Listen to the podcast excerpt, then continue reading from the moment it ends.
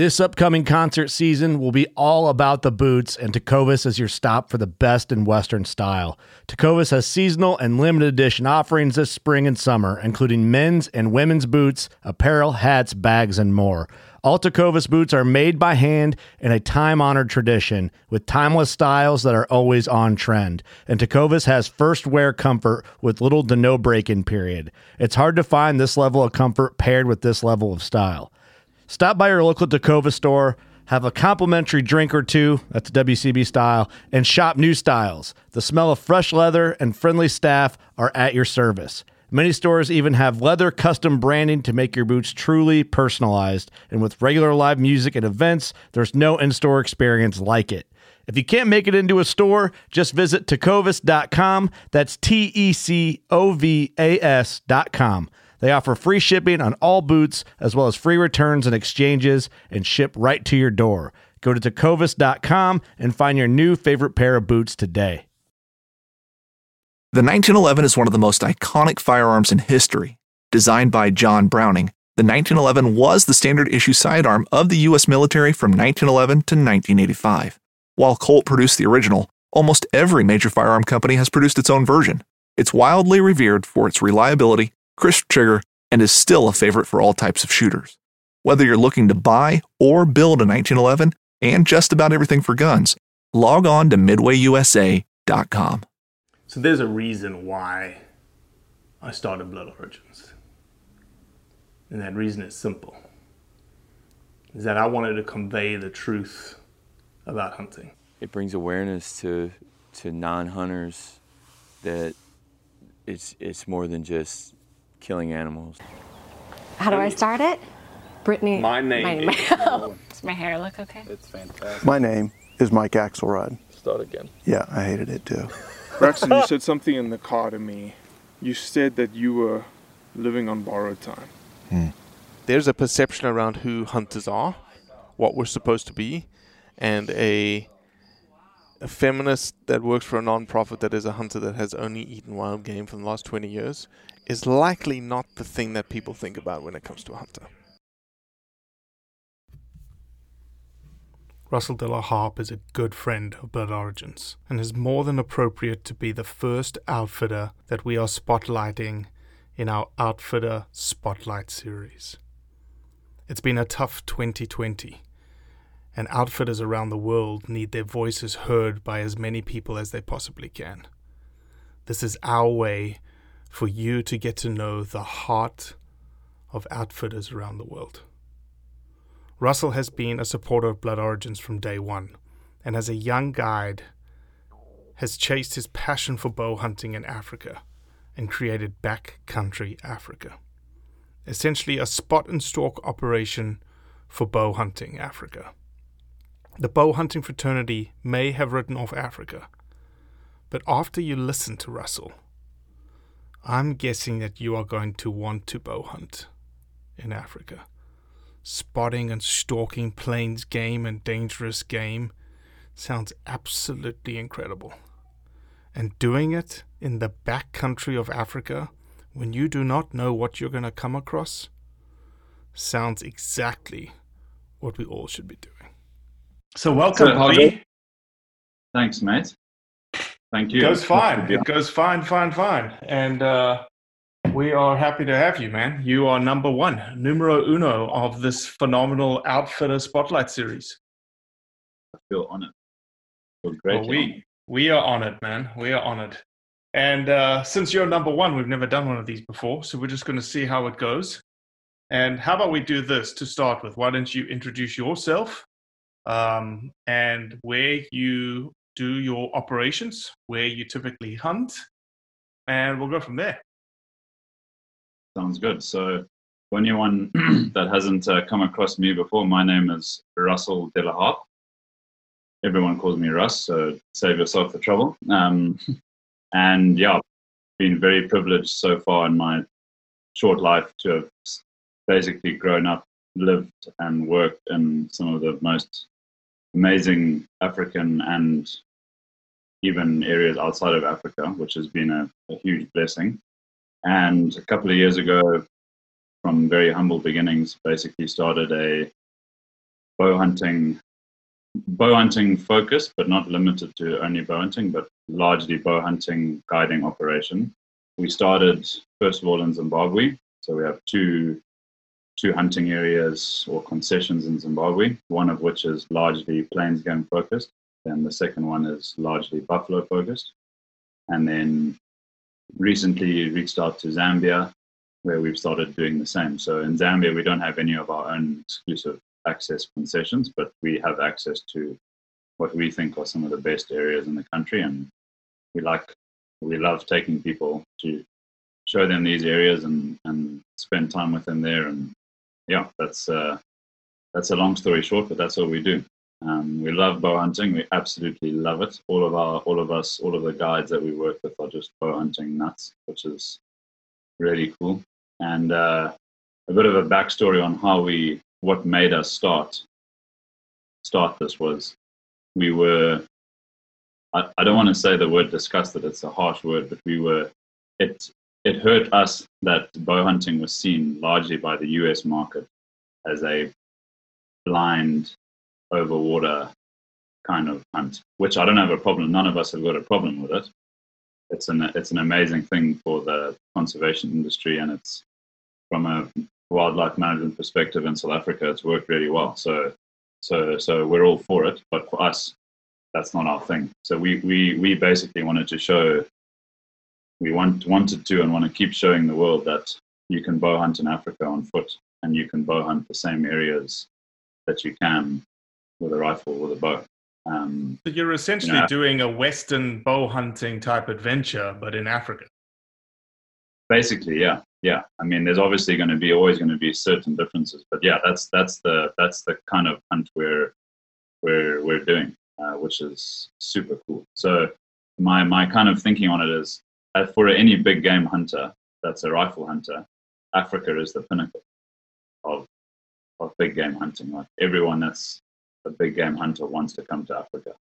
But a lot of the bow hunting market doesn't seem to see it that way, which is weird. The animals are the same, the areas are the same, it's just the weapon we choose. And I think that's largely because there hasn't been many bow hunting focused operations, especially in Zambia, Zimbabwe, Mozambique, these kind of areas. It's definitely growing, which is awesome, but yeah, it was it's it's been an awesome couple of years, and yeah, it's been very good.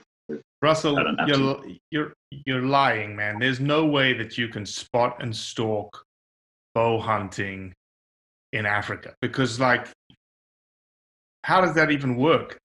That's impossible. I had a dime for every time I've heard that. I'd uh, I'd be doing the hunting myself. No, it was, and that's that's what we were told. Like even by some of the land owners that we started working with in the beginning. We uh, it's a funny story. My good buddy Francois, I'm sure you'll listen to this. Will laugh at this.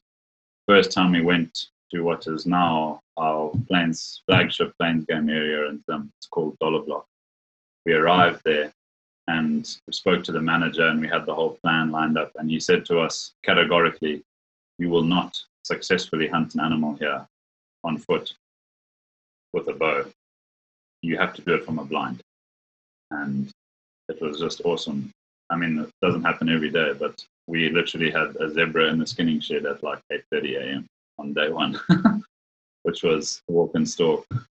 Oh, it was just fantastic. So, so explain it yeah, a little not... bit. Uh, explain it to me a little bit more, because obviously, you know, I understand, you understand that we have to be selective when we hunt, right? You are selective in the animals that you take. And bow hunting requires you to get extremely close to that animal. So, isn't it going to be frustrating on your clients that they're not going to be able to take the animal because you're going to say, hey, that's the wrong animal, but we've gotten so close and he's put in all that effort? You know, uh, I guess talk through that a little bit. Yeah, that's a that's a it's a difficult dilemma with guiding bow hunts because, as you say, it's you know with a rifle hunt you can spend five days looking for an, the right animal, and your chance of being successful on a stalk on it is really high as long as you found that animal. Whereas with a bow, it may take us five or six or maybe even 15 stalks before we can actually close the gap. The one thing we've learned though, and, the, and it's we you know we're learning every literally every time we set foot in the field we learn something. But the lone bulls, a lot of the time, are of the correct age class to shoot or to hunt, and we've learned we've learned the hard way not to waste time bow hunting herds of animals, which works in our favor in that dilemma because most of the time we just ignore herds really. So anything that's anything that's more than three or four animals, most of the time we just ignore them. If we're walking, we'll just walk past them, and even and it's so tempting because you can have four wildebeest with their heads down feeding. The wind is perfect, but we've just learned to say no, we'll just go and find the lone bull. It'll be a lot better, better to stalk. Russell, Um, again, you're you're lying to us because all we do is as hunters is we kill everything that we see. I know, yeah, I know. We just whack, whack them and stack them. Females, bulls, anything. Yeah, that's a. I know exactly what you're referring to. No, it's a, it's, it's a, it's, it's difficult. So, and it's a, you often get as a guide, you get this dilemma because we also want our client to be successful in the field, and um, yeah, it's a difficult one. You can sometimes we have to make the call whether it's that's going to be difficult on certain, especially on certain animals that are difficult to judge. So, like sable, for example, is, is a good example. You know, to to get in bow range of a sable bull in a free range area is not easy, depending on the conditions and stuff. So we could, and sometimes they can be difficult to judge from far away. But sometimes you need to stalk them, and then you can get to 30 yards with a guy that's capable of shooting them at 70 yards and say, sorry, even though we've spent six days bouncing around in the Land Cruiser looking for him, we're going to have to pack it in. But, but nice, most, like 99% of the guys we've hunted with so far have just been awesome, awesome guys and have been on the same page as us from day one, which is fantastic. What would you say to someone who is an avid bow hunter here in the states that you, they're now their eyes are open to now this idea of bow hunting Africa and they want to do it the way that you want to do it, spot and stalk? Is there something? I, I guess you have to put a, a level of realism to what they're going to do and what they're going to experience when coming to Africa, right? Not the idea of whacking and stacking, which is no problems. If you want to do that, go to an outfitter that has a blind and you can do it. But with us, that's not something I can promise, right? Yep, for sure. I mean, I would I would go as far as to say, and I tell this to everyone that comes hunting with us, is the way we're doing it. If you choose to do it like this, especially in some of the bigger, even bigger areas, like some of the Zambian areas in particular, there is there's actually no guarantee that you'll even harvest an animal. You could come for ten days, and if you're going to be a purist and do it with a bow, if we get unlucky and we get bad conditions and some other factors play against us, it's going to be it's going to be tough. But what we've seen is like we had a, a guy on a hunt recently. We were there. It was a seven day hunt, and he he harvested two animals in seven days. Which the the weird thing is, is for any other worldwide safari. So say you went to say you went to Asia to hunt an ibex, and say you had two ibex licenses. If you harvested two ibex in seven days with a bow, you'd be like over the moon. Mm-hmm. Anyone would. Yet Africa has this this stereotype of being, uh, well, I'm gonna get this and this and this and this, which is great, and that's, I mean, it's amazing we have the diversity there. But do it on foot with a bow. I mean, we have had some. We've we've had days where guys have harvested multiple animals in a day. It does happen, but there's no guarantees that it will happen. Whereas with a in the right area with a rifle, I would almost say you you can almost guarantee certain species with a rifle in, Right. in a lot of areas. Uh, whereas with a bow, even something as simple as an impala with a bow on foot can be. I mean, an impala can be one of the more difficult ones to get with a bow. So, and that's like your bog standard animal for any hunting here in Africa, and that can be one of the ones we struggle the most for Yeah. just yeah. because of they're always in groups and they're bottom of the food chain, so they're on tender hooks from before before sunrise till after sundown kind of thing. So yeah, it's it's it's definitely not for everyone. You know, it's for for someone, and again, I don't have any issue with it. It's it's uh, yeah, I, I don't discriminate against any any other hunter. So if someone's goal is to he's only got say 10 days of leave for the year and maybe he knows he's got a lot of other hunts he wants to do worldwide he wants to do asia and us and australia and new zealand and he wants to harvest as many species of a bigger species range as possible and never come back to africa we're we're probably not the guys to come hunt with mm. but contradiction to that if you're if you're someone, and this is again, it's obviously this is how I see it is, if I want, if I came to Montana to bow hunt an elk, a, a huge part of that for me would be just being out in the in the mountains, experiencing the other animals, everything from the bird life to bears to even if it's a bighorn sheep ewe, you know that that for me is as much, if not even more, than the harvesting of the animal.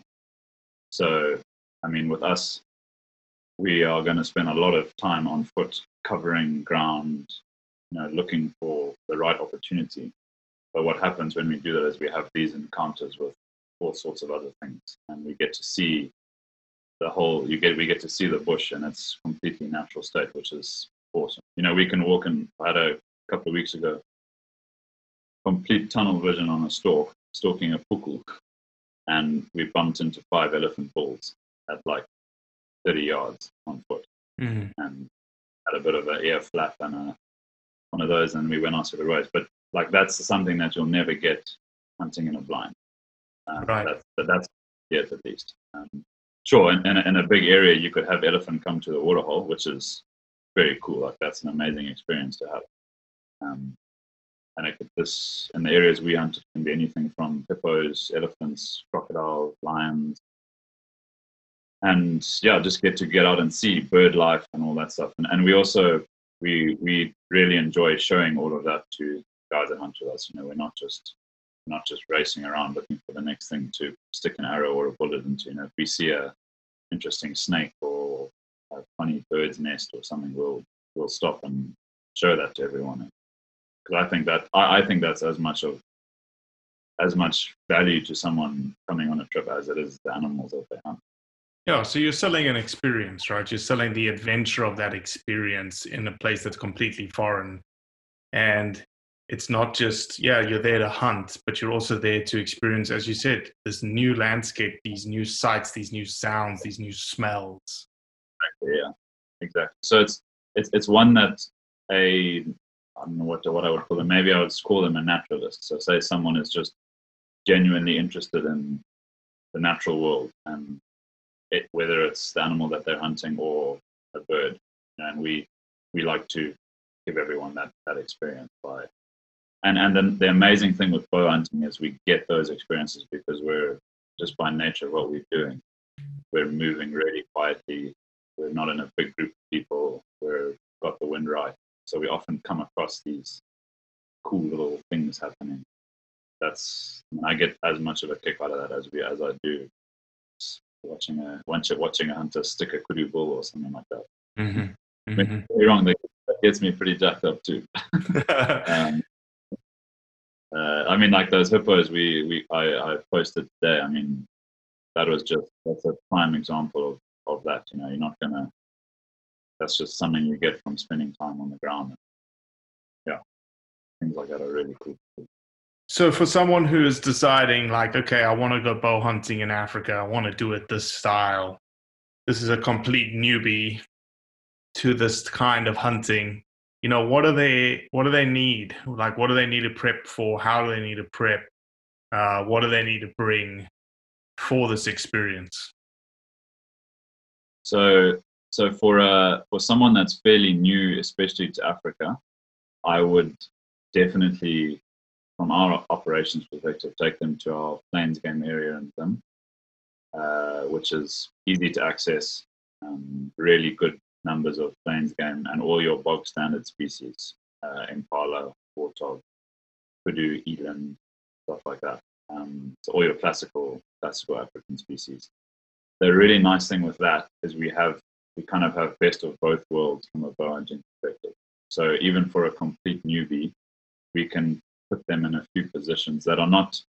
Well, this is almost like contradicting ourselves. But what we'll often do with someone like that, just to get them on the board, is we'll maybe set up a little brush blind, which is literally just a couple of sticks piled together behind a tree, 500 yards from a waterhole, kind of thing in the dry season. So that way we get action, especially for someone that's new and needs to work through the shot process and, and things like that, because that's going to be the most difficult part for someone that's new to it is you may be able to get close, but it's those final moments of getting the yardage, waiting for the animal to be in the right position, getting your bow back, and making a clean shot. That kind of situation where you've got the animal coming towards you often really good. So the nice thing with it is we have best of both worlds. Yeah, but I would think that somebody who would hunt with you, a bow hunter that would hunt with you, wouldn't be technically, and when I, I might have misconstrued newbie. You know, when I say yeah. newbie, I mean someone who is well versed in bow hunting, is an accomplished yeah. bow hunter, but is new to Africa. Gotcha. Yeah, yeah, gotcha.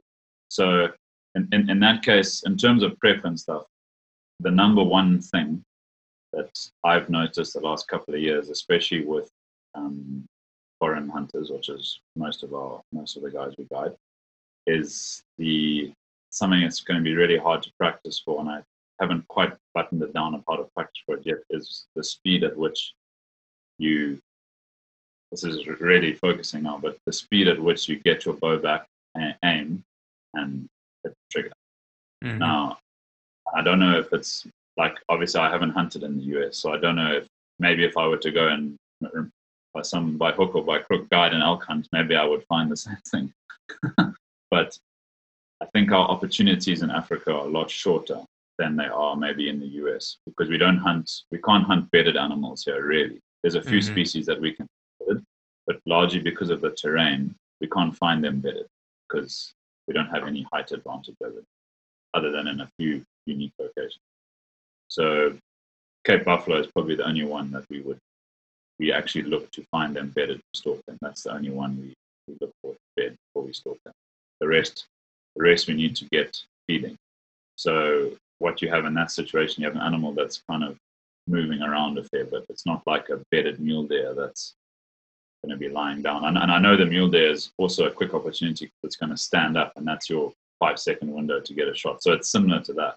Mm-hmm. Um, that's been the biggest one is getting guys. So when the opportunity presents itself, get your bow back, get on target, and get the shot off. The the nice thing is because of the terrain that we hunt in, um, a lot of our shots are a lot shorter.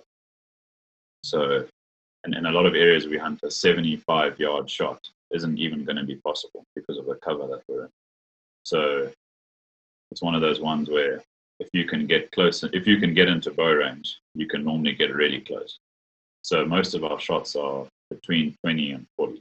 That's, I would mm-hmm. say, our most common range for, for our shots, mm-hmm. which on a big, like a kudu or an eland, you know, your, your, your room for error there is quite big. So I think, yeah, to someone, to someone that wants to practice and come out to Africa, I would say practicing getting on target quickly and still getting that nice clean shot off, but in a limited amount of time, I think is would be a, a huge help to them. Um, and, what about, and a lot of stuff what about that, bow breaking? Like if someone takes their bow and it breaks, or string snaps, and are they taking two bows with them? Like I'm, these are genuine questions from me. Like, what do you do? So, so what a lot of guys do, especially if we're hunting dangerous game as well, so quite quite often we'll have guys come on a hunt that are hunting buffalo as well as plains game. They will normally bring a plains game bow and a buffalo bow. Now, what, what the buffalo bow serves as is it serves as a backup for your mm-hmm. game. Should you have a problem, and then I myself and a couple of other of our guides, we literally live with a bow press in our car, in our hunting truck. So we can be in the North Kafue. I know the closest bow shop's probably Johannesburg, two and a half thousand kilometers away. But if you come with a if you come with a spare string and you hit your string with a broadhead, we can put your new string on and we can paper tune it and we can get you back to back to the goods. Um, I've been super lucky. A friend of mine owns a bow shop in South Africa, and he's he's just been on speed dial. Um, he let me spend some time with him in his shop for a couple of months, a couple of years ago, and I got the crash course on bow tuning and, and things like that. So, yeah, we can we can make a plan, which is cool. Um, and we we also take bows with us. So, I mean, draw lengths and stuff are are always going to be different. But just by chance, on one of my last hunts, the guy's bow was went completely out of tune, and it was one of those ones we had a day and a half to hunt, and it was going to take us half a day to change the strings and everything. Miraculously, had the same draw length as me. Picked up my bow, had a few shots, said feel good, and yeah, off you went. An hour later, yeah. so we, we we do prepare for that sort of thing, and what we'll do is we'll send out someone wants to come with us. We'll basically send out a kit list before on your bow, which always includes spare strings, spare cables. Uh, we have all the stuff like D loops and peep sights, and we, we kind of keep all of that stuff with us. But yeah, for your specific setup. Um, but bringing two bows doesn't hurt, even if you're just on a plains game because you could even your bow could just go out of tune, and you don't feel like wasting half a day of precious hunting time fiddling with it. You just pick up a second bow and off the races go. And then the, the, the most common question is always arrows. Like, what do we do with arrows? Do we go light? Do we go heavy? Mechanicals, fixed blades, all of that stuff. And uh, yeah, we've we've kind of seen it all, and we've experimented with a lot of it, and it just comes back to decently heavy arrow, and most of the time, uh, fixed two blade broadhead is going to cover you for the most situations. Mm-hmm. Um, the the solid construction three blades like the Ozcut three blade Elite. I'm also a huge fan of those, so those work. But I would, and again, I don't have a I don't have a huge problem with them. But it's especially when guys are shooting low poundage and stuff. You're more your your replaceable blade broadhead, so like a striker or slick tricks, things like that. They're great heads, and we've all hunted with them. But in that situation, African animals are their their bone density is incredibly tough, and where their vital sit is a lot further forward and a lot lower down than an American. So we're flirting with the shoulder blade. We're really flirting with the shoulder blade by aiming where where where we're going to tell you to aim. Yeah. Which is why we like everyone to just use a fixed two blade because should you hit that shoulder blade, you're still going to get enough penetration to get through. Yeah. And yeah. the the crazy thing is is it's going to be like I mean, I had it hunting personally the other day. Found a duiker, common duiker, the second smallest animal we have to pursue on the continent. Mid stalk on the duiker, ended up missing it because it strung jumped me. And while I was looking for my arrow, I started stalking a sable. Now, like, Wow. how can you prepare? Like, stalking, looking for my arrow, look up, crikey, there's a sable feeding 100 yards away. You know, if you if you if you go into that mode of all right, I'm going to use this light arrow for the small animals and then a heavy arrow for the big animals, inevitably you're going to be chopping and changing. So one one setup for them all, I think, is the way to go. And that strong, solid construction two blade just covers you the most situations, Awesome. which is all.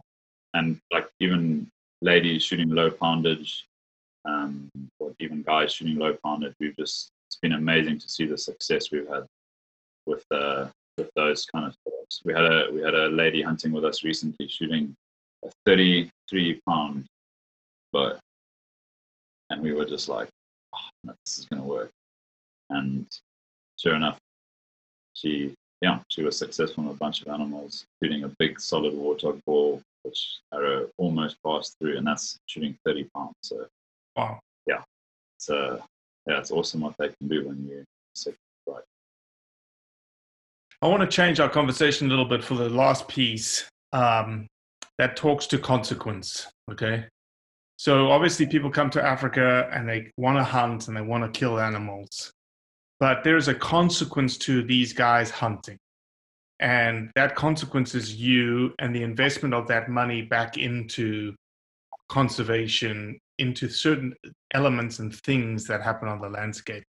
Can you give me a little bit of idea of some of the things that you do personally uh, in Zambia, in Zim, on your concessions uh, when it comes to wildlife conservation or community development or anything like that? Sure, yeah. So I'll I'll focus on one of our projects. I mean, in in in general, what we do is we plow a huge portion of that booking fee and those daily rates back to, in essence, the landowner or the leaseholder of that area, who will then use most of it to cover his anti-poaching costs. Um, so in essence, we are we are helping fund anti-poaching on on these areas. And so to give you a bit of a breakdown of how that works, um, we have an area in Zambia now that we are looking after. So when we hunt there, that's us putting the money straight back into it. We have 12 permanent anti-poaching guys there that are, I mean, Christmas Day, they were out patrolling. So there, there's no break for those guys. They're absolute legends and heroes of conservation, but they need to be looked after. And and in that area in particular, uh, us as well as the landowner there have been looking after it. Next year will be a decade, and we are yet to sell one single booking there. Wow! Because it's taken us that long to get it to get it going. Um, we, we weren't involved right from the beginning, so the landowner was was involved from the beginning, and we've now come in and, and are helping with that. But yeah, it's been especially for him uh, 10 years of anti-poaching and salaries, you know, looking after the guys' families and things like that, which is which is awesome because that's what we want to do. But it's it's difficult to do it for that long without getting any form of any form of reward from it. Um, it looks like next year we'll we will start there. So for it's, it's been a long trip, but it's it's amazing to see. So there in that area in particular, I, I do a lot of uh, we can call it wildlife survey stuff. So I spent a lot of time there setting cameras and basically even just covering ground there, just trying to see what we can see because we don't really understand. We don't understand the numbers of animals there, but we know they've come back. So when we first, when I first went there, I spent a week there, and all I saw was one group of impala rams and you know it was kind of like the the general consensus was, well, it's all gone. You know? mm-hmm. There's this little all around. Maybe there's the odd kudu up in the hills. That's about it. And, and and even down to the even down to the animals that we would never even think of hunting. You know, the bird life, squirrels, all those. Yeah, the area, just, the area just seemed void of life. It was like the ecosystem had been broken. Mm-hmm. just, and we were our anti-poaching guys were picking up snares just left, right, and center in that place when they, when they first arrived. There was so that area is fenced by a cattle fence to stop cattle from coming into it, not to keep the wildlife. It's not to restrict wildlife movements. It's to stop cattle and and nomadic herdsmen coming into cattle. And they were cutting. The herdsmen were cutting those fences, and then using the fence for snares inside the inside the area. Um, so that was that was what they were up against. But the the landowner there has just done an absolutely amazing job of getting the community on his side by helping them out of his own pocket with education. He put up a school for them, uh, covered the teachers' salaries as well. So not only is he paying for the anti-poaching scouts, he's also paying the teachers' salaries that live nearby um, finished the school for them, pays for all of their school books and stationery every year and things like that. And that that has got the whole community on on his and our side in, in that area, which is unbelievable because we've got to a stage now where we have a few incidents a year, and they're all they're all from uh, coaches that have come from a long way away. Mm-hmm. So they're mm-hmm. not from they're not people that are in that in the immediate community that are doing mm-hmm. the coaching. So what's the wildlife like today? It's just been especially the last it obviously takes a long time to get going but the last two years we've just seen an astronomical increase in everything. So the kudu numbers have just exploded.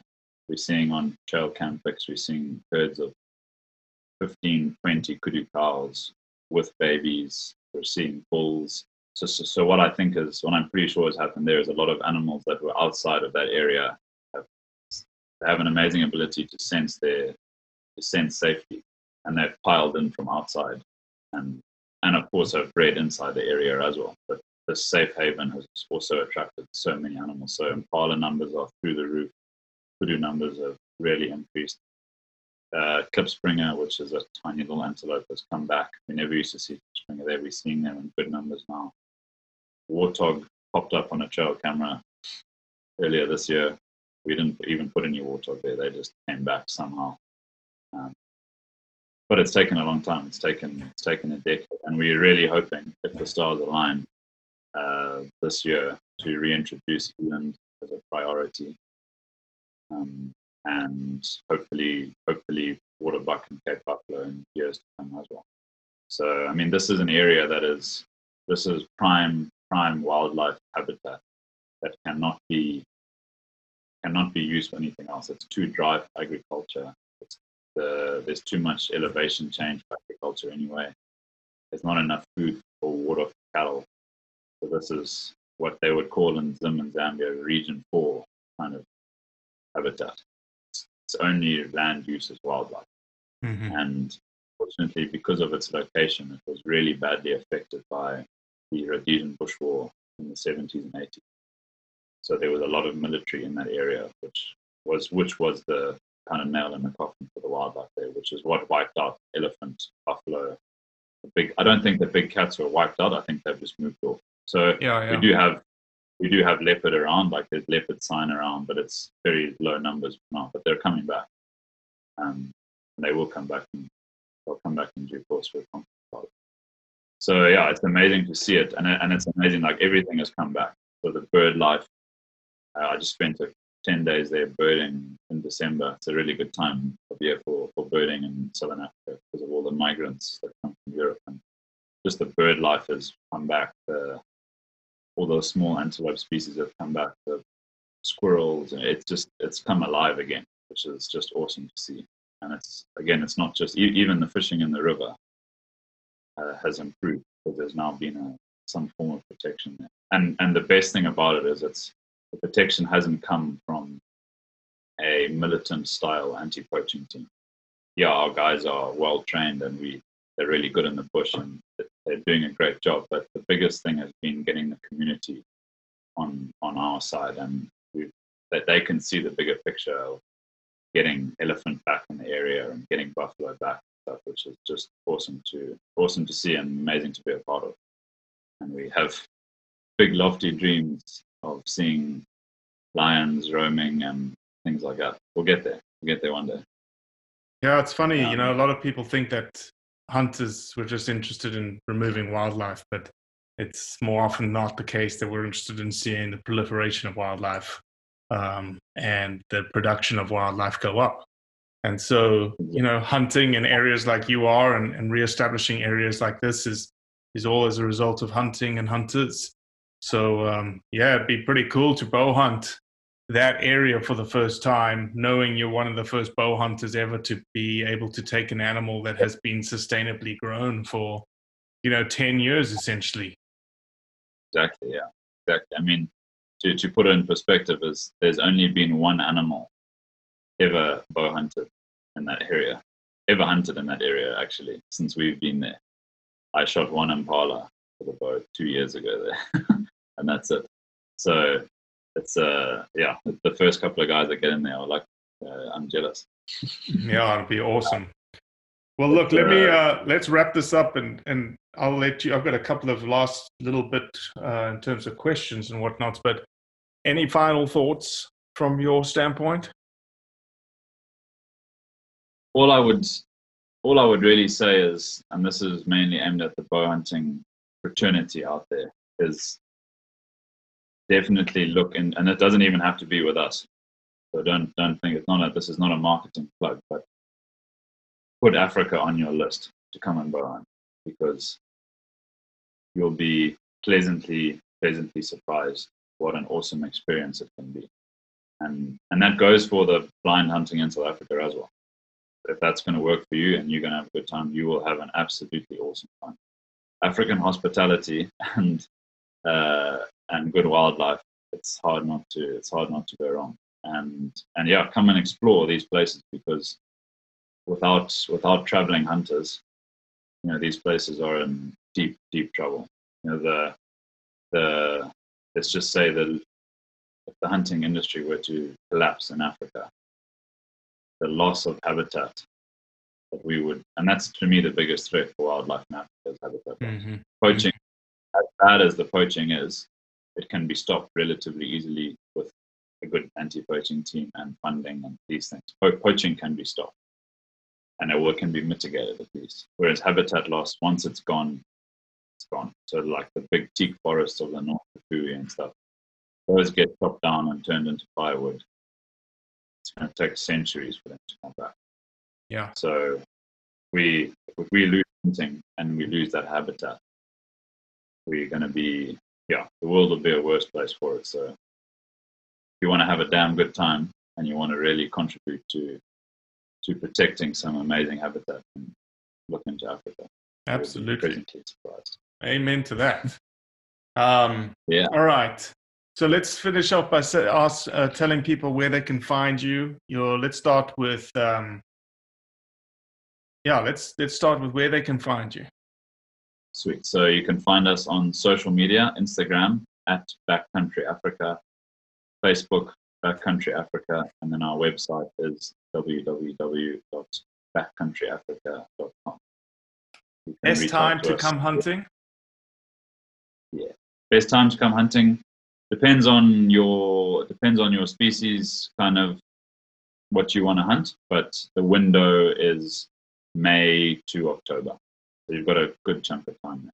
And the nice thing is over the American summer, so before the American hunting season is a, is a good time. So like the Zim area, May, June is really good.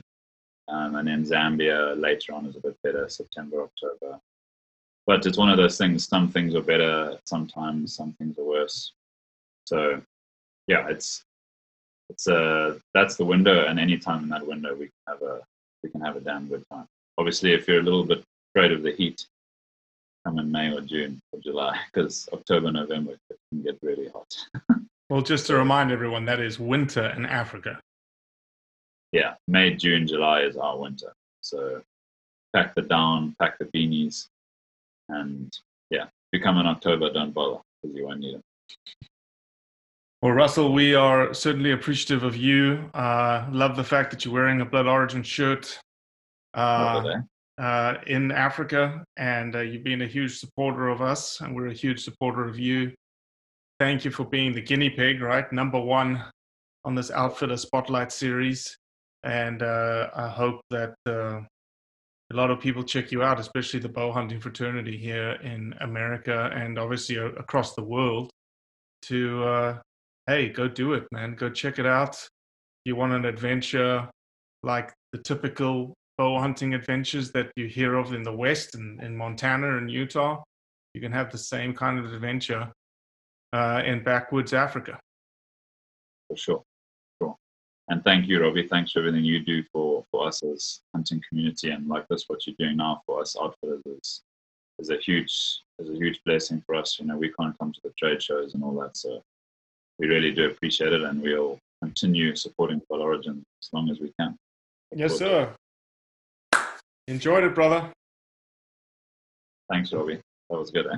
Cheers, bud. All right. Well, that's it for today. I appreciate you listening, as always. Leave a review, share it with your friends, and most importantly, do what's right to convey the truth around hunting.